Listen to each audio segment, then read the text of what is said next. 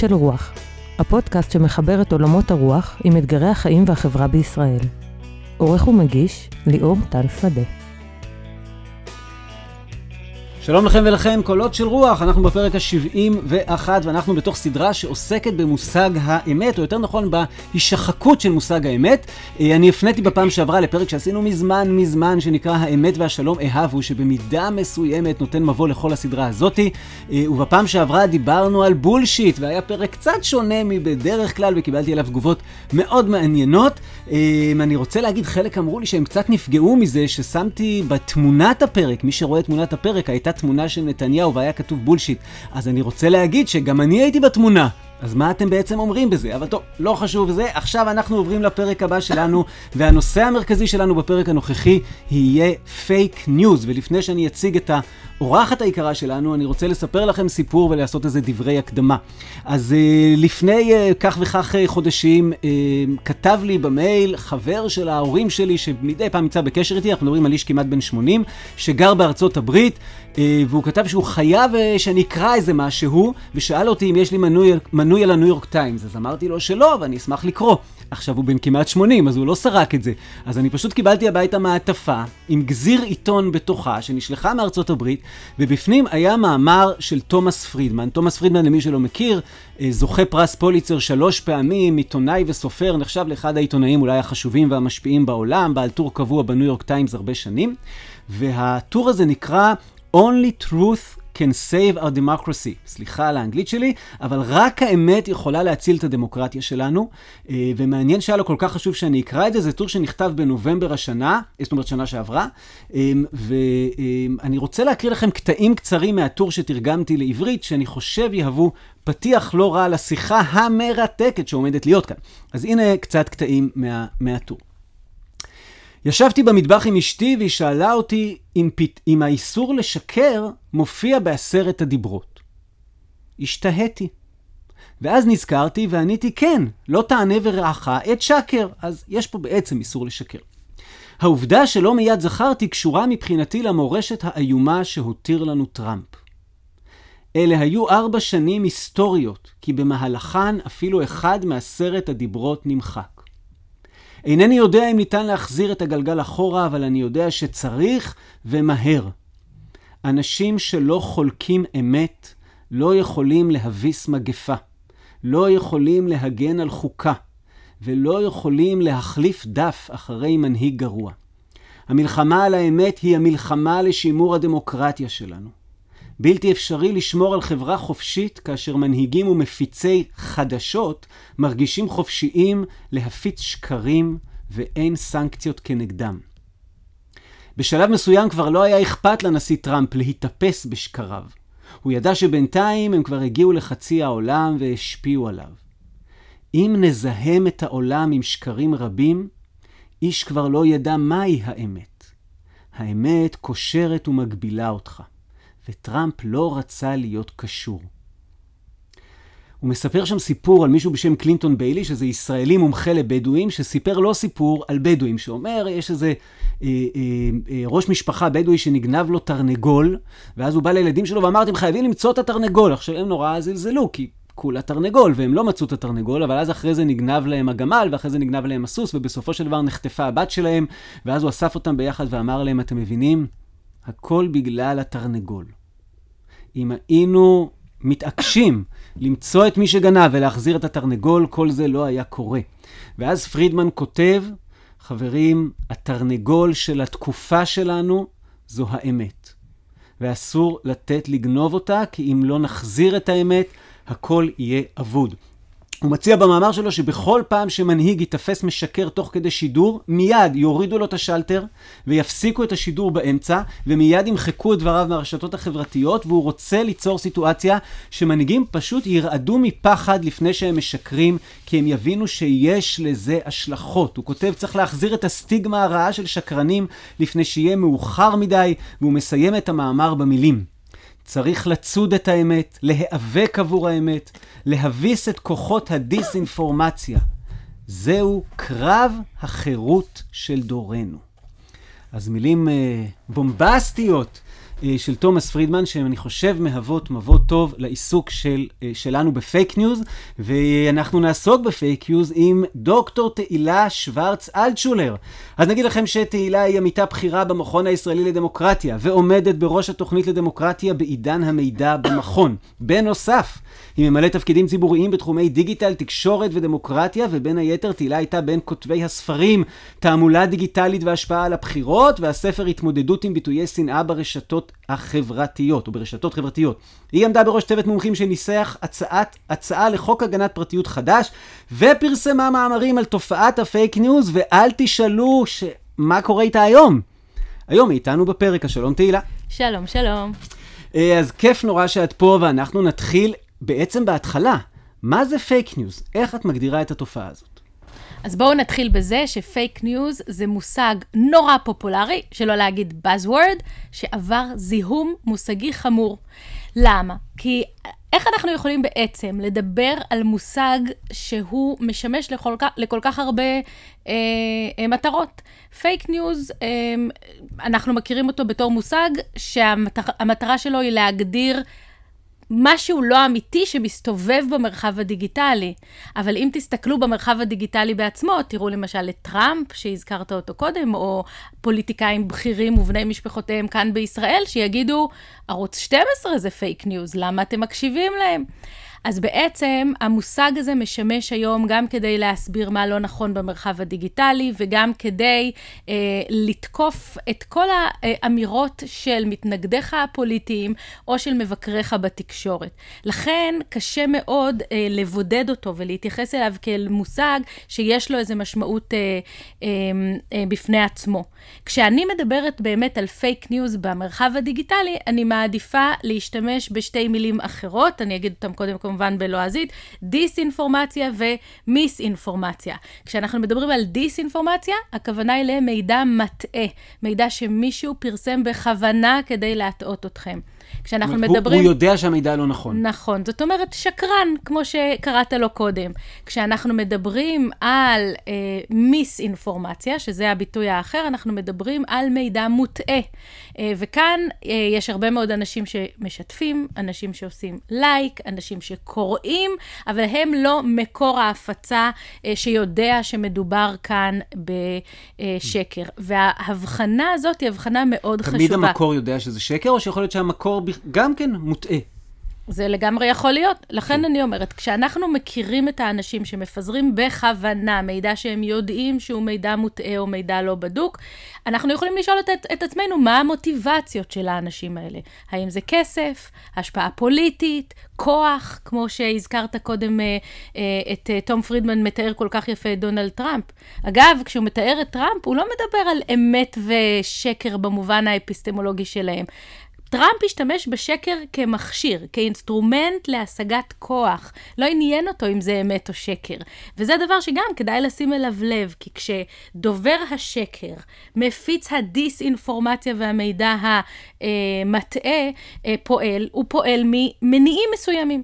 הוא, יכול להיות שהוא רוצה כסף, יכול להיות שהוא רוצה השפעה פוליטית, יכול להיות שהוא רוצה להשפיע על הבחירות, יכול להיות שהוא רוצה לגרום לך לרכוש איזה מוצר או לצרוך איזה שירות. אה, זה גם אה, קורה הרבה מאוד. בוא ניתן לך אפילו דוגמה מעולם לא פוליטי, כי זה קצת עוזר לנו.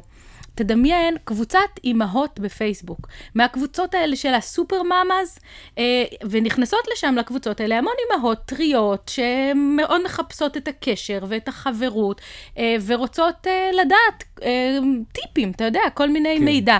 אמ, ואז אה, חברת פרסום שמייצגת איזשהו תחליף חלב, אה, מכניסה לשם שני פרופילים מזויפים, שמי שמפעיל אותם זה באמת לא אימהות, אלא אה, עובדים באותו משרד פרסום שאמור או, לדאוג לזה. או משלמת לאימהות כדי לכתוב כאילו פוסט אותנטי, כן. אבל עם הדברים שהם אומרים לה. כן, ואז בעצם מה שקורה כאן זה שיכולה אימא... אה, נבוכה, להשתכנע לרכוש אה, מוצר מסוים ולא מוצר אחר. לפעמים אולי אפילו מוצר שעשוי לא להתאים בדיוק לצרכים שלה, אבל מי שפרסם אותו עבורה זה אדם שמפיץ דיסאינפורמציה, כי הוא יודע שהוא מטעה והוא עושה את זה ביודעין.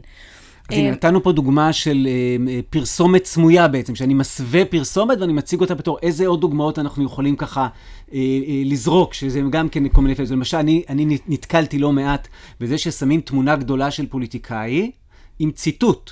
והציטוט מעורר סערה, זה ציטוט שכמובן מעמיד אותו באור מאוד שלילי, ואז אני תמיד הולך לבדוק האם הוא אמר את הציטוט הזה, בדרך כלל הוא לא אמר. נכון, אז פה צריך אולי להגיד, אמ, עוד לפני שאנחנו אה, נכנסים לשאלה מה זה בדיוק מידע מטעה, שכמו שאמרתי קודם, פייק ניוז זה מושג מאוד מזוהם, אמ, מפני שהוא מתאר סוג של אקו-סיסטם. אמ, בואו נלך שנייה אחת לקורונה. יש מחקר מאוד מאוד יפה שעשו כבר באפריל 2020, עם אה, תחילת משבר הקורונה, מאיפה מגיע פייק ניוז לרשתות החברתיות בנוגע לקורונה. יותר מחצי מהפייק ניוז מגיע מציטוטים של פוליטיקאים ומהתקשורת הממוסדת. כלומר, מה שמתרחש ברשת החברתית בעולם של פייק ניוז הוא לגמרי לא אה, תוצר הרשת החברתית עצמה. יש לפעמים מערכת אה, מעין סימביוטית כזאת עם התקשורת הממוסדת. כן, התקשורת ממציאה משהו או אומרת משהו לא נכון, זה מתפזר כמו רוח ברשתות, ואחר כך התקשורת בחזרה מדווחת על הסערה ברשתות. זה יכול להיות גם באופן חד-כיווני, כשמישהו מכניס בכוונה אל הרשתות אה, אה, באופן מתוזמן או בזמן אחד אה, אה, מידע שהוא לא נכון. השבוע הייתה ידיעה מעניינת בוויינט, עכשיו אני, אני נזהר כשאני אומר ידיעה כבר, לכו תדעו, אולי המציאו סיפור, אבל טענו בוויינט שראיינו מישהו בשם דוד מגן, שהוא אומר, תקשיבו, סבא שלי בשום פנים לא הסכים להתחסן. למה? הוא קורא רוסית, והיה מלא מלא דיסאינפורמציה על החיסונים. עכשיו, יש גם אה, אינפורמציה אמיתית שמעמידה סימני שאלה, אבל אה, הוא נחשף להמון המון מה שאנחנו מכנים פייק ניוז על חיסונים, והוא היה מבועת, והוא אמר, אני לא מסכים בשום פנים להתחסן, וסבא שלו נפטר מקורונה. ואז הוא אומר, חברים, אני מאשים את כל מפיצי הפייק ניוז במוות של סבא שלי. אז בואו נדבר שנייה, באמת נשתמש בדוגמה הזאת כדי לשאול את עצמנו מי מפיץ פייק ניוז ולמה הוא עושה את הדבר הזה, או מי מפיץ דיסאינפורמציה ולמה הוא עושה את זה. אה, כי הקורונה מלמדת אותנו הרבה מאוד, או משמשת קר, כמו שהיא משמשת קר פורה למחקרים גם בהקשרים אחרים, זה נכון גם כאן. אה, מי שמכניס, אה, למשל, לתוך השיח בעברית מידע מטעה לגבי חיסונים, יכול להיות מכל, מכל מיני מקורות. דבר ראשון, זה יכול להיות אנשים חלקם נרקיסיסטים, שמאוד רוצים שליטה בקהלים, גורואים. שמנהלים קבוצות, שעושים את זה גם מחוץ למרחב הדיגיטלי, אה, והשליטה הזאת שלהם בקהלים מאוד חשובה להם, והם כמובן באים עם הרעיונות שלהם לגבי חיידקים ולגבי וירוסים, שמי ששומע אותם צוחק, אבל חלק מהאנשים ששומעים אותם מתייחסים לזה לגמרי ברצינות.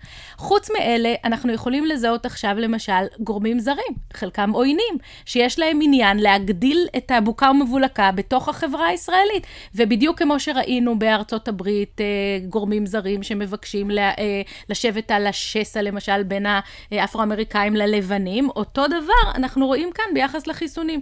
יכול להיות שיש מדינה זרה שיש לה עניין שמבצע החיסונים הזה אולי לא יצליח. יש לה עניין שהחברה הישראלית תהפוך להיות יותר מקוטבת ומש... או משוסעת. כאילו, את אומרת, וגם... היום זה, זה כלי לחימה. חד משמעית, חד משמעית. אבל צריך לזכור עוד דבר, וזה מאוד מאוד חשוב. אמ, לא כל הפייק ניוז ביחס למגפה, הוא בכלל מתפזר כי מישהו מאוד רוצה שהוא יתפזר.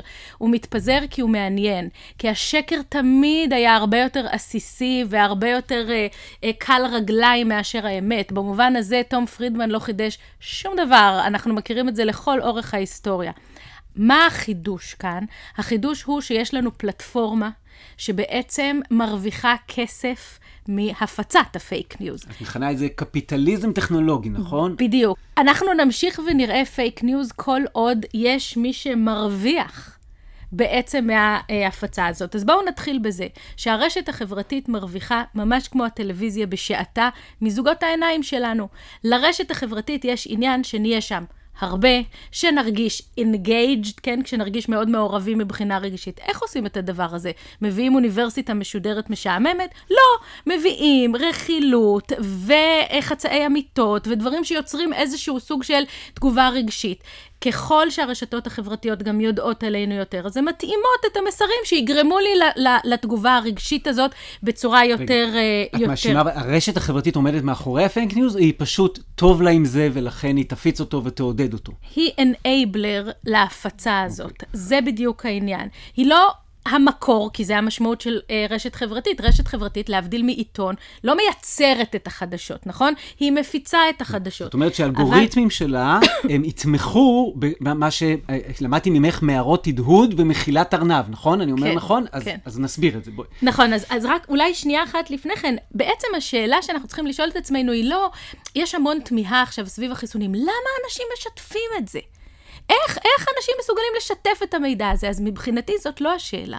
השאלה היא לא למה אנשים משתפים פייק ניוז, אלא מי מרוויח מזה שהפייק ניוז ממשיכים להסתובב ב, אה, אה, ברשתות. השאלה היא לא מה זה בדיוק פייק ניוז, אלא למה דווקא אתה מקבל מסר מסוים עוד פעם ועוד פעם ועוד פעם? זאת השאלה. עכשיו, הרשת החברתית בנויה בצורה כזאת שאמורה לגרום לנו, כמו שאמרתי קודם, להישאר בה. פשוט להישאר בה. איך עושים את זה?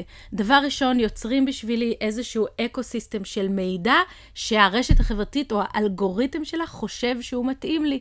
זה מה שאנחנו קוראים לזה מערות הדהוד. כי לא תמיד נעים לי להיחשף דווקא למידע שסותר את כל העמדות שלי. אני אוהבת להיות במקום החם והחמים של אנשים שחושבים כמוני. מערת אבל... הדהוד, אני אשמע שוב ושוב את ההד של אותם דברים בנוסחים שונים, ואני לאט לאט אתחיל לחשוב שזה כל העולם, כי אני שומע את זה גם מפה וגם מפה וגם מפה. בדיוק. זאת אומרת, זה נותן את תעודת היתר לדעות מסוימות, וככה אני בונה לעצמי אה, תמונת עולם שהיא תמונת עולם לא אמיתית, כן? אם אנחנו מדברים על פייק ניוז, אז אפשר להגיד, הרשת החברתית היא בעצם פייק מעצם בריאתה. כי תמונת העולם שאני מקבלת בה, ל, ל, הייתי אומרת, לעומת מה שאנחנו לפעמים חושבים, כן, זו רשת חברתית, היא פתוחה, אין עליה רגולציה, זה לא כמו עיתון שבו נוני מחליט מה ייכנס ומה לא ייכנס. הרשת החברתית, מעצם בנייתה, היא פייק, היא יוצרת תמונת עולם לא נכונה, בגלל התהליך הזה שתיארתי קודם. והתהליך הזה אה, הוא תהליך שיכול להוביל באמת לזה שאני אקבל רק את תמונת העולם שלי, אבל יש לו עוד השלכות. למשל, כשאני צופה בתוכן מסוים, מה תעשה הרשת החברתית אחר כך? נניח בסרטון ביוטיוב. יוטיוב תציע לי אחר כך עוד תכנים שהיא חושבת, על סמך מה שכבר עשיתי, שהם מתאימים לי. כך אם בעצם נכנסתי לסרטון ורציתי ללמוד קצת על ריצה קלה, אני אסיים בסוף עם מרתון.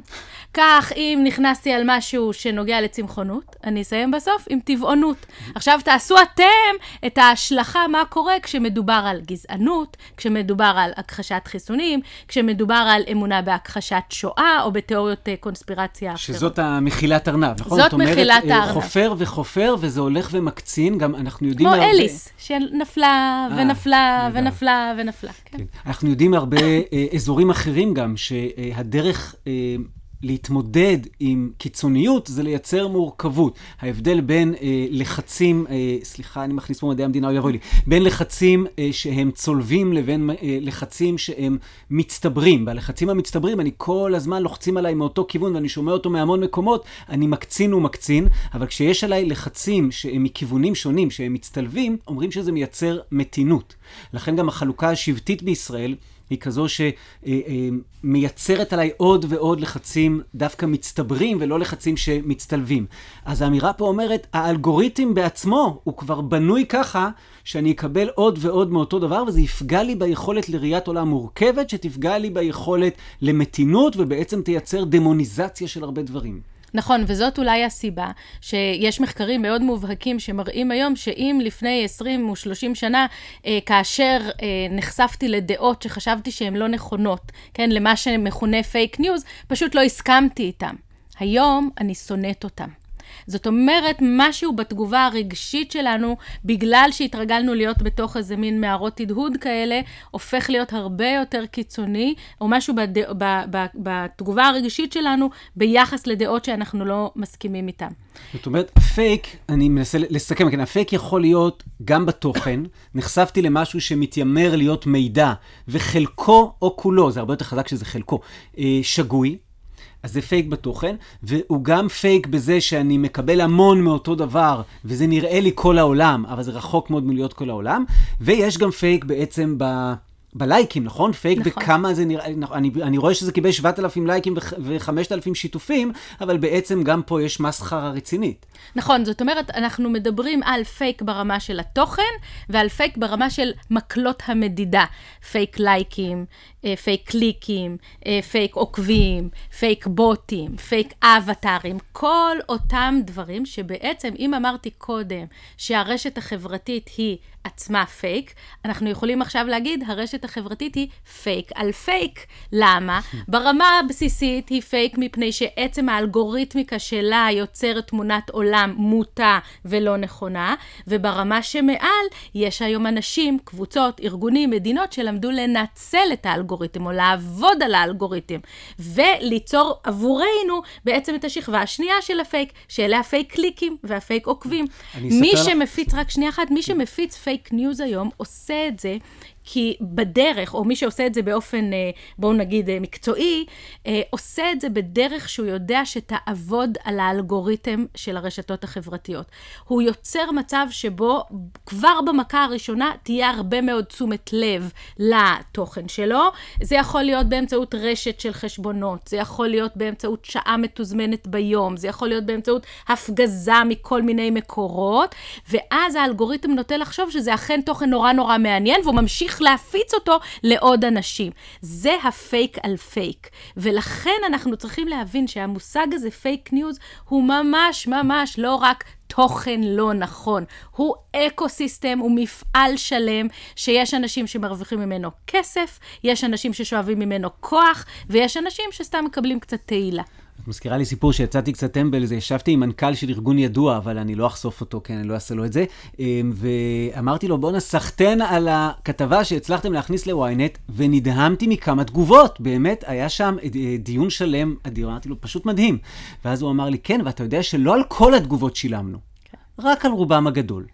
והייתי, ישבתי מולו המום, זה ארגון מגזר שלישי כזה, שלא חשבתי בכלל שפועל בשיטה הזאת, ומסתבר שכן, הם, הם, הוא, הוא, לא רק רצה, הוא לא רק הצליח להחדיר כתבה, שאנחנו מבינים שגם כל עולם היח"צ קשור פה עכשיו באינטרסים ובאיך הופכים משהו שהוא בעצם פרסומת אה, למשהו שנראה לנו כמו ידיעה, אלא אני, אני קורא את התגובות, ו, ואני לא יודע שבכלל התגובות האלה נעשו בתשלום. הכ- הכל פייק, פייק על פייק על פייק.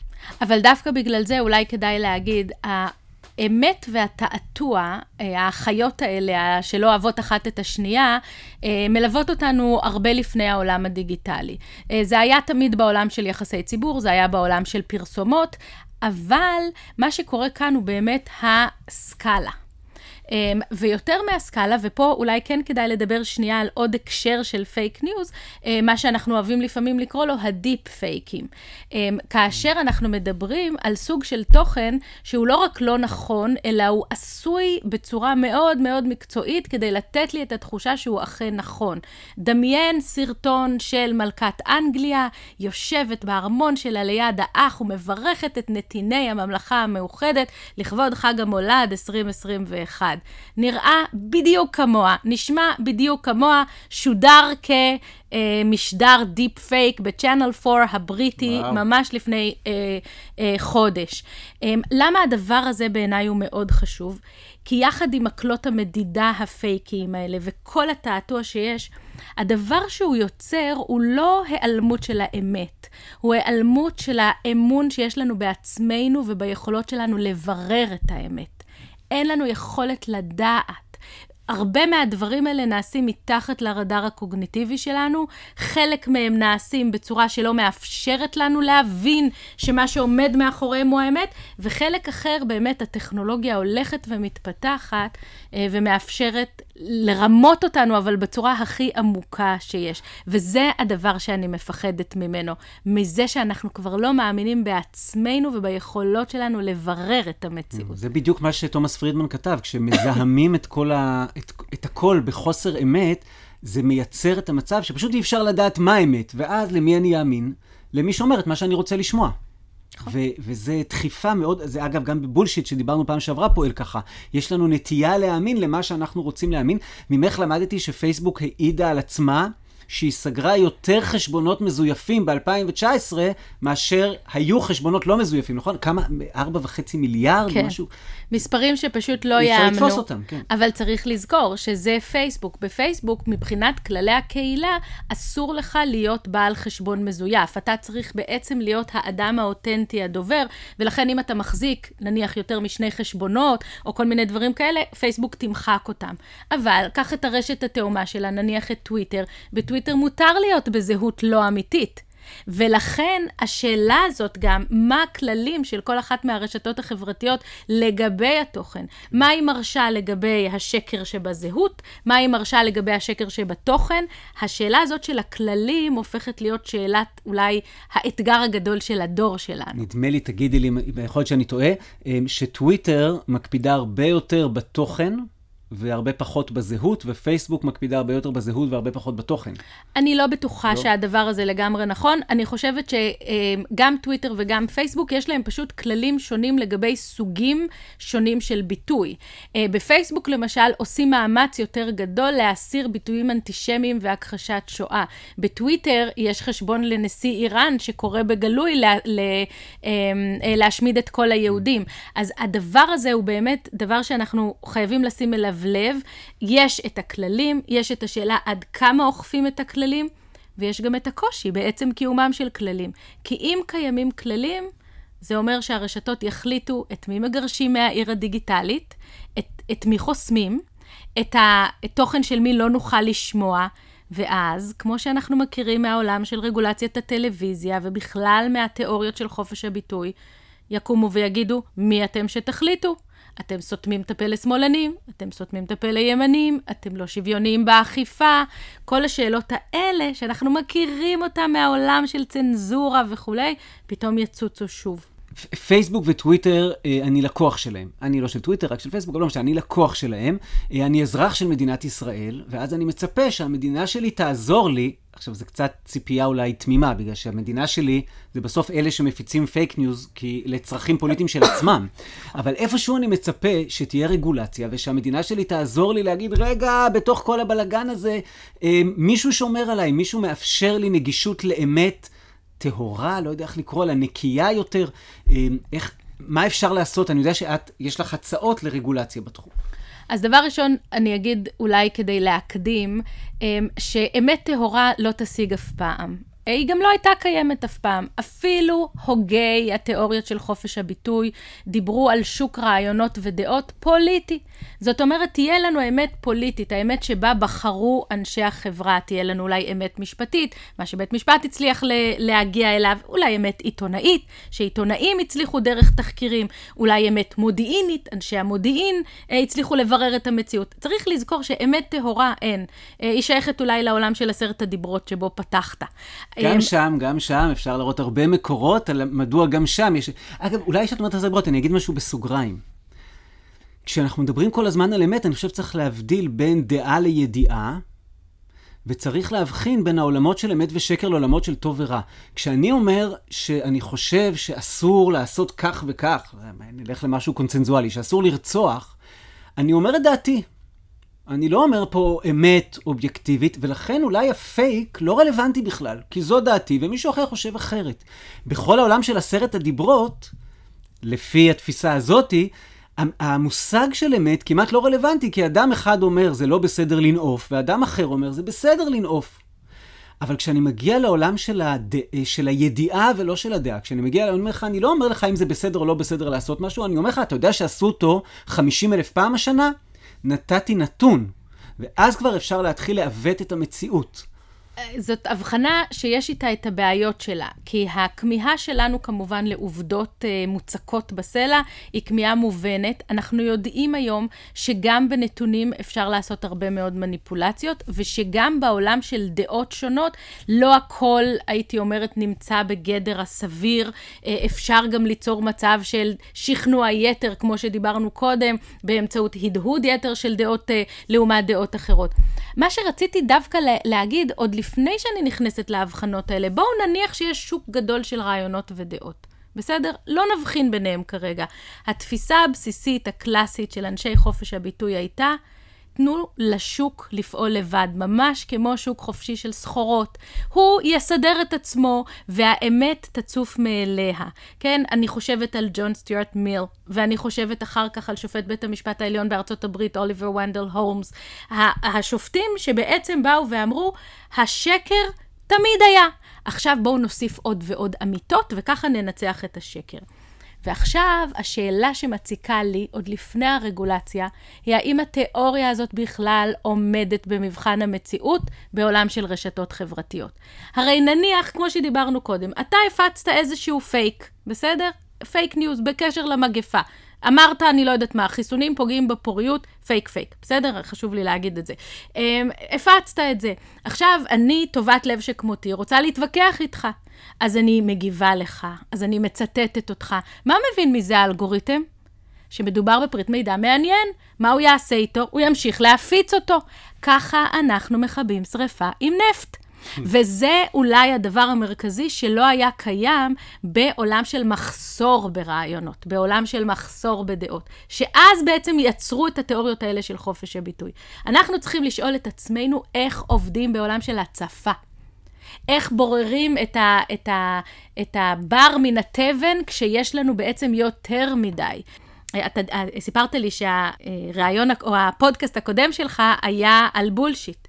אחד מהיועצים הגדולים של טראמפ, אדם בשם סטיב בנן, זה איש שהקים בעצם את אתר ברייטבארט, אחד מאתרי הימין האמריקאי שבאמת מואשם בהרבה מאוד אה, הפצת פייק אה, ניוז. אמ, אה, סטיב בנן אמר כעניין אסטרטגי, let's flood them with shit. סליחה על המילה, כן? התפיסה הזאת אה, אומרת, לא כל כך חשוב מה אמיתי ומה לא אמיתי, בואו נייצר מפולת. ובזמן של מפולת, בדיוק כמו שאמרתי קודם לגבי הדיפ פייקים, אנחנו מאבדים את האמון שלנו ביכולת של עצמנו לברר את המציאות. תדמיין את עצמך בתור ספוג, עוד מים ועוד מים ועוד מים, אתה עייף. ופה אני חושבת הבעיה. הבעיה היא אפילו עוד לפני הרגולציה, בשאלה מה נהיה לנו קוגניטיבית. וזה לא, אה, אין לנו היום יכולת להפריד בין עובדות לדעות, בין אמת לשקר. הבעיה היא שאנחנו עייפים. וזה סוג אחר של בעיה. זה לא... כי אם אנחנו צריכים להבחין עכשיו בין אמת ושקר, אז בואו נקים בית משפט לחוקה, ובואו נעשה אה, מועצות ציבוריות, אבל זה לא העניין.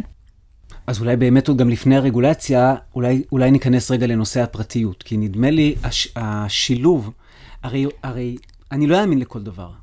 יש לי קצת חושים, ולא רק לי, לכל אדם. ומישהו צריך לדעת לטרגט אותי, והוא צריך לדעת עליי מידע כדי להגיד, אוקיי, הוא יאמין לזה, ולכן זה צריך להגיע אליו. עכשיו, זה נשמע אבסורד, כי אנחנו מדברים פה על איזה אינטראקציות של מיליונים של אנשים. ובכל זאת, זה הסיפור, אני חושב, נכון? של איך שזה עובד בימינו. זאת אומרת, לומדים עליי וואחד מידע, אוספים עליי נתונים, יודעים לנהל את הנתונים האלה בצורה טכנולוגית, ולא על ידי זה שיושב מישהו ומתחיל לברור את כל הדברים, ואז יודעים מה, מה להעביר לי. וזה יכול להגיע למצבים... אה, דוגמה שנדמה לי שמעתי ממך, אמ, בואו נדמיין שעכשיו יודעים עליי דברים נורא בסיסיים, יודעים שאני אמ, נשמע לרבנים מסוימים, וביום הבחירות ישלחו לי איזה אס.אם.אס בשם אותו רב. זה יכול להיות, החלטנו ברגע האחרון להצביע על מפלגה אחרת, וזה יכול להיות, אה, דוגמה חמודה מאוד שנתת במקום אחר, אנחנו קוראים לכם לכתוב ברוך השם על הפתק כדי שזה יצליח. אנחנו יודעים שאם מישהו כותב על פתק, הוא נפסל, אבל הרבה באוכלוסייה החרדית, בייחוד הצעירה, לא יודעים. ואז הנה פסלנו המוני פתקים. זאת אומרת, עצם זה שאוספים עליי מידע ויכולים למכור את המידע הזה, מישהו יכול להשתמש במידע הזה והמידע שנאסף עליי הוא, הוא אדיר, זה אולי אחת הסכנות הכי גדולות. לכן הסיפור של פרטיות הוא מרכזי מאוד בפייק ניוז. לגמרי. בואו נאזין רגע לחלק מהתחקיר שנעשה למרק צוקרברג, המנכ"ל הידוע של פייסבוק, אה, בסנאט האמריקאי. יש פה את אה, סנטור דרבין, ששואל אותו כמה שאלות יפות. Mr. Zuckerberg, would you be comfortable sharing with us the name of the hotel you stayed in last night? Um, uh, no. If you messaged anybody this week, would you share with us the names of the people you've messaged? Uh, Senator, no, I would probably not choose to do that publicly here. I think that may be what this is all about. your right to privacy, the limits of your right to privacy, and how much you give away in modern America in the name of, quote, connecting people around the world. A question basically of um, what information Facebook's collecting, who they're sending it to, and whether they ever asked me in advance my permission to do that. Is that a fair thing for a user of Facebook to expect? Uh, yes, Senator. I think everyone should have control over how their information is used. And as we've talked about in, in some of the other questions, I think that that uh, is laid out in, in some of the documents. But more importantly, you want to give people control in the product itself. So the most important way that this happens across our services is that every day people come to our services to choose to share photos or send messages, and every single time they choose to share something, um, they're, they have a control right there about who they want to share it with. But They that level of control is extremely important. They certainly know within the Facebook pages who their friends are, but they may not know, as has happened, and you've conceded this point in the past, that sometimes that information is going way beyond their friends, and sometimes people have made money off of sharing that information. אז אתה יודע שאנחנו המשפטנים תמיד אהבנו להגיד שהזכות לחופש ביטוי היא מלכת זכויות האדם. למה היא מלכת זכויות האדם? כי בלי חופש ביטוי אין החלפה חופשית של רעיונות, ואז אין משמעות לבחירות דמוקרטיות, ואז לא נצליח להגן על זכויות האדם האחרות. אז מה שאני רוצה לחדש כאן זה שלזכות לחופש ביטוי יש אחות תאומה, וקוראים לה הזכות לפרטיות. אם יודעים עליי המון, על החולשות הרגשיות שלי, על ההרגלים שלי, על הנטיות המיניות שלי, על האמונות הדתיות שלי, יודעים את ההיסטוריה של התיק הרפואי שלי, יודעים מי החברים שלי, יכולים לייצר מלכודות על האוטונומיה שלי. יכולים לפגוע בבחירה החופשית שלי. איך? כי בעצם אפשר מתחת לרדאר שלי להעביר אליי בדיוק את המסרים שיגרמו לי את הנאג', את ההינד ההתנהגותי הזה. וזה הדבר שהוא כל כך משמעותי, כי נעשה פה מהלך משולב. מצד אחד יש את התוכן. זה הפייק ניוז, או האמת, או השקר. מצד שני, יש את דרך המסירה. אתם זוכרים את האיש שאמר המדיום הוא המסר? הוא התכוון, זה היה מרשל מקלוהן כמובן, הוא התכוון לתקשורת ההמונים. היום, הטרגוט הוא המסר, כן? עכשיו, זה נעשה באמת בצורה מאוד מעניינת, כי יש small data, לוקחים את המידע הספציפי שלך, מערבבים עם ביג דאטה, עם המידע על המון אנשים, לומדים מזה כל מיני תובנות. למשל, אנשים בגיל של ליאור, עם ההשכלה של ליאור, עם מספר הילדים של ליאור, מקשיבים למוזיקה מסוג מסוים. אנשים עם הפרצוף של ליאור, עם מבנה העיניים של ליאור, מצביעים למפלגה מסוימת. מאמר חדש התפרסם בכתב העת Nature ממש לפני חודש. גדול. כן, ואז את הביג דאטה הזה מחזירים להיות small data. למה? כי חוזרים בחזרה אל ליאור. אל ליאור שממנו יצאנו בתחילת הדרך. עכשיו, ברגע שאת המסרים מעבירים בצורה כזאת, היכולת להשפיע עלינו גדולה לאין שיעור מאשר בכל זמן אחר בהיסטוריה, ברוחב שלה, בעומק שלה. אז אנחנו לא יכולים לדבר רק על אמת ושקר ועל התוכן. אנחנו צריכים לשאול מה הם, מה הן, או אה, איפה האמת והשקר בדרך אבל המסירה. אני נותן את ה... תראי, אה, לשנינו יש 5,000 חברים בפייסבוק. אנחנו לא רק שלא נמנעים מהפייסבוק, אלא אנחנו פותחים אותו כרשת לאנשים שאנחנו לא מכירים, שמתחברים אלינו אה, וכן הלאה. אנחנו פעילים בעולם הדיגיטלי, אנחנו מחפשים באמצעות מנועי חיפוש, אנחנו חושפים את עצמנו כל הזמן, והנתונים עלינו נאגרים ונאגרים. זאת אומרת... אה, מצד אחד, את לא אומרת לנו, חבר'ה, צאו מזה, ת, ת, תעזבו את עולם הדיגיטציה, תברחו, זה העולם היום, וגם אנחנו לא מפסיקים לתת מידע מעצמנו, אנחנו ממש מנדבים את המידע הזה. אז איך שומרים על פרטיות בתוך עולם שבו אני מתנדב לתת את המידע עליי? אז זאת שאלה מצוינת. אז אני רק אקדים ואני אומר ככה, לא את כל המידע אנחנו נותנים בהתנדבות. ואם תשאל אנשים האם הם מבינים באמת מה המידע שהם נותנים כשהם אומרים אני מסכים, מכירים את הקליק הזה של האני מסכים על כל מיני יישומונים או, או אפליקציות שהם אה, מסירים, הם פתאום יגידו, אה רגע, אני לא בטוח שהתכוונתי לאפליקציית הפנס לתת גישה לכל אנשי הקשר שלי. למה בכלל אפליקציית הפנס צריכה גישה לכל אנשי הקשר שלי? אה, אחר כך אתה יכול לשאול את עצמך, הידעת למשל שחברה גדולה כמו פייסבוק יש לה שני מאגרים ענקיים. מאגר אחד, פייסבוק users, משתמשי פייסבוק, אתה ואני שנרשמנו, מאגר שני, פייסבוק non-users. מה קרה כשהעלית תמונה של מישהו שאין לו חשבון בפייסבוק? מה קרה כשקופת חולים שלחה רשימה של המון המון אנשים כדי שישלחו להם פרסומות, אבל יש שם שמות ומספרי טלפון של אנשים שלא נמצאים בפייסבוק? הם נמצאים במאגר של non-users. יותר מזה, יש הרבה פעמים תחושה שבאמת גם כשאוספים מידע מסוים, לא התכוונתי שיעבירו אותו הלאה. לא התכוונתי שיעשו בו סוגים מסוימים של שימושים. לשם כך קיימת בעצם רגולציית הפרטיות. היא מיועדת להגיד את הדבר הבא. דבר ראשון, בואו נייצר יותר שליטה שלנו, שלך ושלי על המידע. אני רוצה לדעת מה יודעים עליי, אני רוצה לדעת איך מאבדים את, את המידע עליי. אני רוצה לדעת להימחק אם אין לי חשק. אני רוצה להעביר את המידע הזה לחברה אחרת, ממש כמו שאני מעבירה את המספר טלפון שלי, כן, מחברה לחברה. זה דבר אחד. אבל הדבר האחר הוא בעצם שאנחנו כחברה נבין שיש סוגים מסוימים של עיבודי מידע ותרגותים, בעיקר של תוכן. פוליטי, או תוכן מזיק, כמו במגפה, שאסור לעשות. וידענו בתור חברה הרבה פעמים להגיד, אפשר לנסוע באוטו, אבל לא מעל מהירות מסוימת. אפשר לאסוף מידע, אבל לא את כל המידע. אפשר לאבד מידע, אבל לא כל סוגי העיבודים. זה נשמע הרבה יותר קל לאכיפה. איך, איך יאכפו על עולם אינסופי דיגיטלי את מה שעכשיו את אומרת? כשאת אומרת על, על הכבישים, אוקיי, אז פיתחו את השיטה. איך אוכפים כזה דבר? העולם הדיגיטלי הוא לא עולם אינסופי, הוא פשוט עולם, כמו שאמרתי לך קודם, עולם קפיטליסטי ומכוון רווח. לו למשל היה אפשר במדינת ישראל להגיש תובענה ייצוגית על פגיעות מסוימות בפרטיות, אז נניח אם פייסבוק הייתה עושה שימוש לרעה, ואני לא אומרת שהיא עושה, אבל אם היא הייתה עושה שימוש לרעה, נגיד במידע רפואי עלינו, היה אפשר להגיש תביעה ייצוגית ולפגוע לה בכיס. אם אה, חברות שעושות שימושים לרעה, אוספות יותר מידע ממה שמותר להם, או עושות בו אה, אה, שימוש לא לפי מה שהם התחייבו, אפשר היה לתבוע אותם. זאת הדרך הכי טובה שבה מאז ומעולם התבצעה אכיפה. כמובן שגם המדינה, יש לה תפקיד מאוד חזק פה. עכשיו... כאילו, יש פה איזה רמת מחקר, זאת אומרת, נגיד הדוגמה שנתת.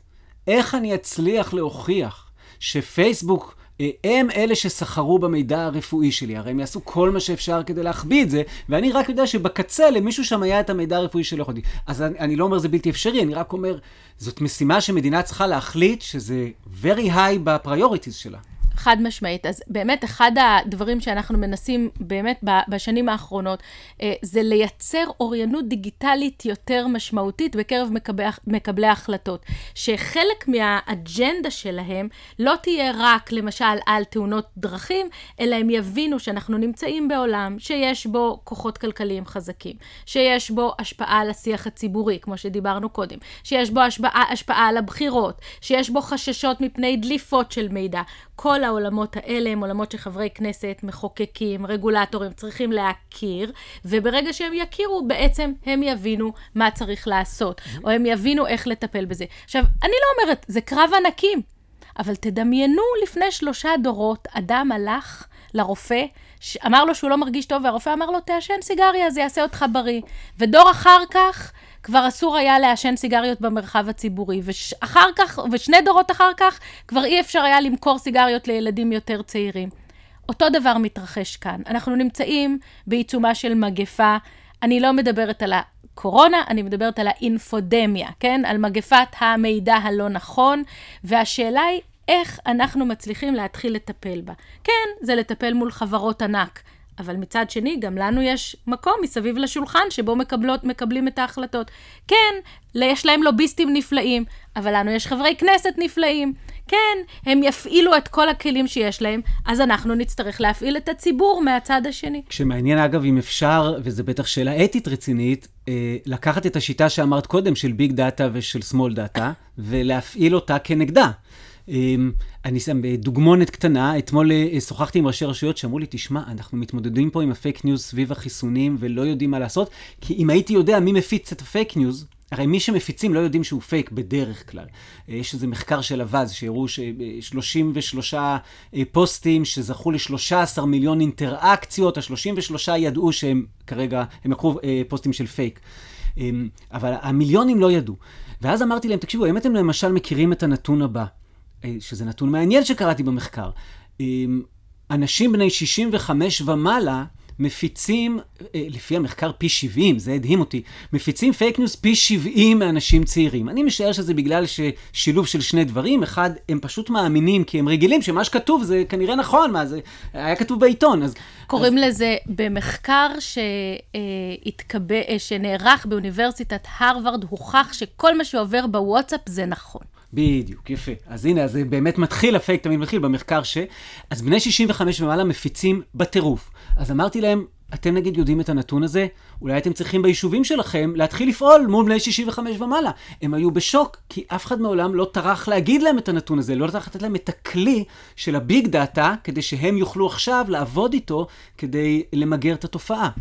אחד הדברים, אני חושב, אנחנו כיום מקליטים בתקופת בחירות, וצריך להגיד, זה יישמע אה, אה, בומבסטי, אבל יש חדרים שיושבים בהם עכשיו אה, פוליטיקאים עם יועצים, ומייצרים במכוון פייק ניוז, ועובדים ומשלמים הרבה כסף בשביל לקבל את הדאטה שלנו, כדי להפיץ לנו את הפייק ניוז, כדי להשפיע עלינו. אנחנו צריכים להיות מאוד מאוד ערניים וביקורתיים לזה, כי אנחנו הולכים להצביע בקלפי ואנחנו נורא מתלבטים, ואולי בסוף מה שגרם לי להחליט בין שתי המפלגות שהתלבטתי, הוא פייק, הוא לא אמיתי. לרוב ההשפעה בעניין הבחירות, אם אנחנו כבר עוברים לכאן, היא לא השפעה על איזה מפלגה אני, או לאיזו מפלגה אני אצביע, אלא האם אני אצא מהבית להצביע או לא. זה דבר מאוד מעניין, שגם כן מוכח uh, מחקרית, um, אבל אנחנו יודעים למשל במדינת ישראל, שאחוזי ההצבעה הם הדבר הכי הכי חשוב, הם המפתח לניצחון של מפלגות כאלה או של מפלגות אחרות. ולכן מסע השכנוע המאוד מאוד אינטנסיבי, שחלקו הגדול מבוסס על מידע פרטי עלינו, וחלקו האחר מבוסס על מידע כוזב. תדמיין למשל, עכשיו בעולמות הקורונה, אתה מקבל אס.אם.אס, uh, uh, אנחנו יודעים שאתה צריך להצביע בקלפי ברמת גן, תדע לך שעכשיו היה שם חולה קורונה מאומת. זהו. לא יצאת מהבית באותו יום, והם השיגו את המטרה שלהם. אה, או להגיד, יש מכות בקלפי, או כל דבר מהסוג אה, הזה. עכשיו, אתה יודע שמי ששלח לך את זה יודע איפה אתה מצביע, אז הוא בטח מישהו שככה אכפת לו ממך, ולכן הוא שולח לך את, ה, את המסר הזה. העובדה שהמנבא הכי טוב להפצת פייק ניוז הוא הגיל, בעיניי היא עובדה קריטית.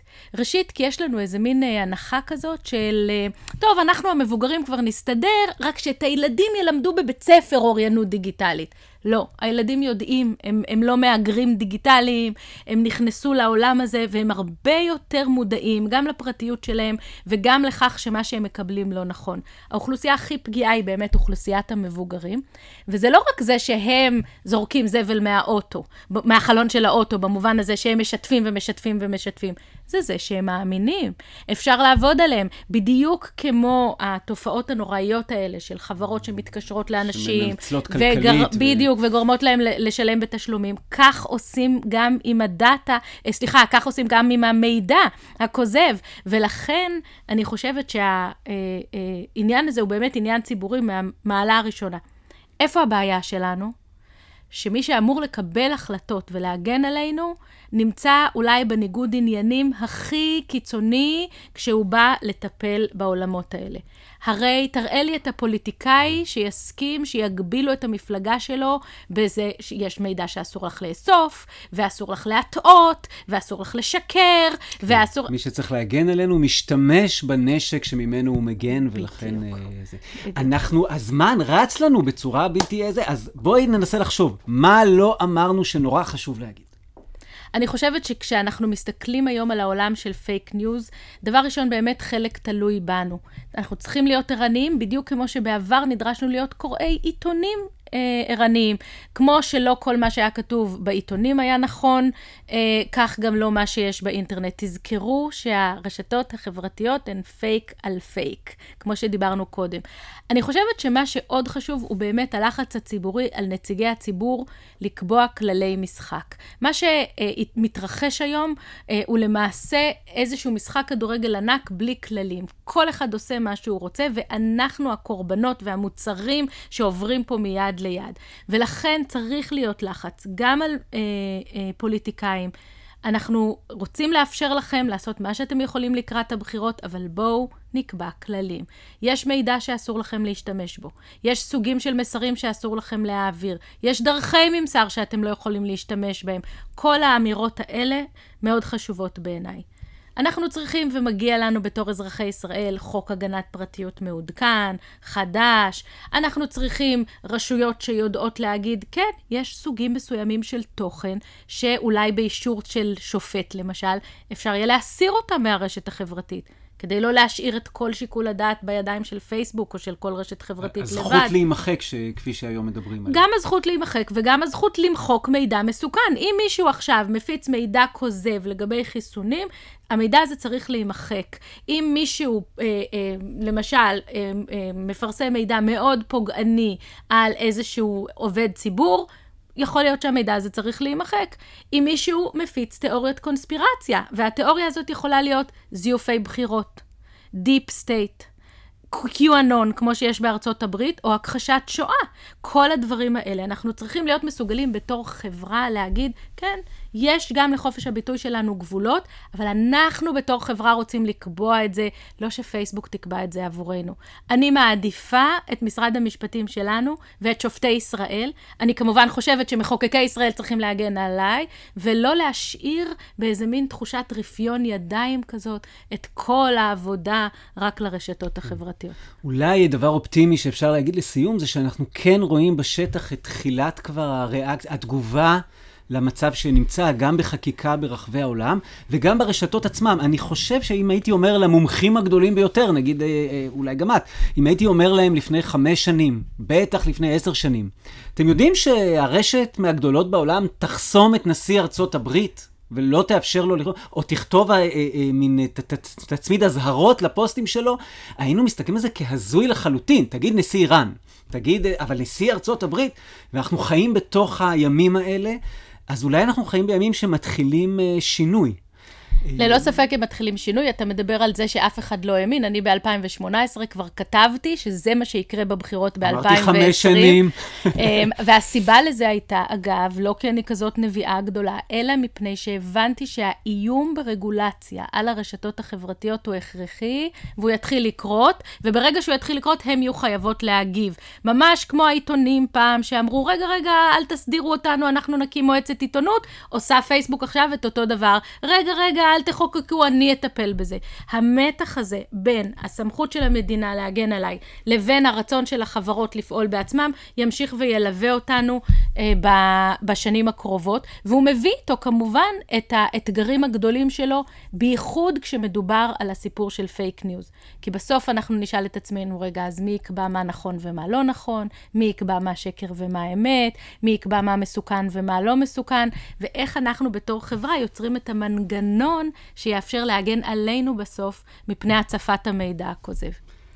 היי, חברות וחברים, תהיו ערניים, אמ, דברו עם אמא ואבא, דברו עם סבא וסבתא, דברו עם האוכלוסייה המבוגרת, תנסו איכשהו פעם אחר פעם אחר פעם לשכנע אותם שלא כל מידע במרכאות שמגיע אליהם הוא מידע, ושיפסיקו להפיץ ולהפיץ ולהפיץ, ואולי יחד נוכל לזה, כי כמו שאמרנו בהתחלה, אולי הקרב על האמת, ועכשיו אני מצרף גם את הקרב על הפרטיות, הם הקרבות של הדור שלנו, שאנחנו צריכים לעשות. את, את, אני רואה שאת יושבת מול שיר, את רוצה לסיום להקריא לנו שיר? אולי אה, נקריא כמה שורות מתוך yeah. אה, ברטול, ברטולד ברכט, אה, זה נקרא הזמנים החדשים, ובנימין הרשב תרגם את זה מגרמנית. הוא כתב כל כך יפה, הוא כתב, לא כלי הרכב הנוסעים לבד עשו זאת, לא הטנקים, לא המטוסים מעל לגגותינו עשו זאת ולא המפציצים. מן האנטנות החדשות בא הטמטום הישן. החוכמה, לעומת זאת, כך כותב ברכט, נמסרת הלאה מפה לפה. זאת אומרת, הכוחות הם כוחות אנושיים, זה הדבר אולי החשוב. לא ככל שמדובר בפייק מידע ולא ככל שמדובר בשליטה על האישיות שלנו, לא מכונות עושות את זה. אנשים מחליטים החלטות, ולכן באמת כל כך חשוב לחקור את העולם הזה של אמת ושל אה, של פייק ניוז, גם במינוחים, במינוחים של סיבות. מה הביא אותנו לכאן? מה זה הקפיטליזם הקיצוני הזה שהביא אותנו לעולם של מסחור ה... האמת וגם במונחים של אחריות. האחריות על מי? למנוע עכשיו באמת את אותה אינפוקליפסה, כן? האפוקליפסה של המידע שכולנו נמצאים בתוכה. דוקטור תהילה שוורץ אלטשולר, תודה רבה רבה. ותודה גם ל-INSS שמארח אותנו פה באולפן שאפשר לנו לעשות את ההקלטה הזאת. אה, ואני אגיד לכם גם שעשינו שני פרקים. שקראנו להם הקרב על תשומת הלב, על עולם המסכים, שממש קשורים לכל מה שדיברנו עכשיו, אז מי שעוד לא מכיר יכול לדפדף אחורה לפרקים שם. שוב פעם הרבה תודה. בשמחה. היה כיף, ותודה לכם ולכן על ההאזנה, ונתראה בפרקים הבאים להתראות.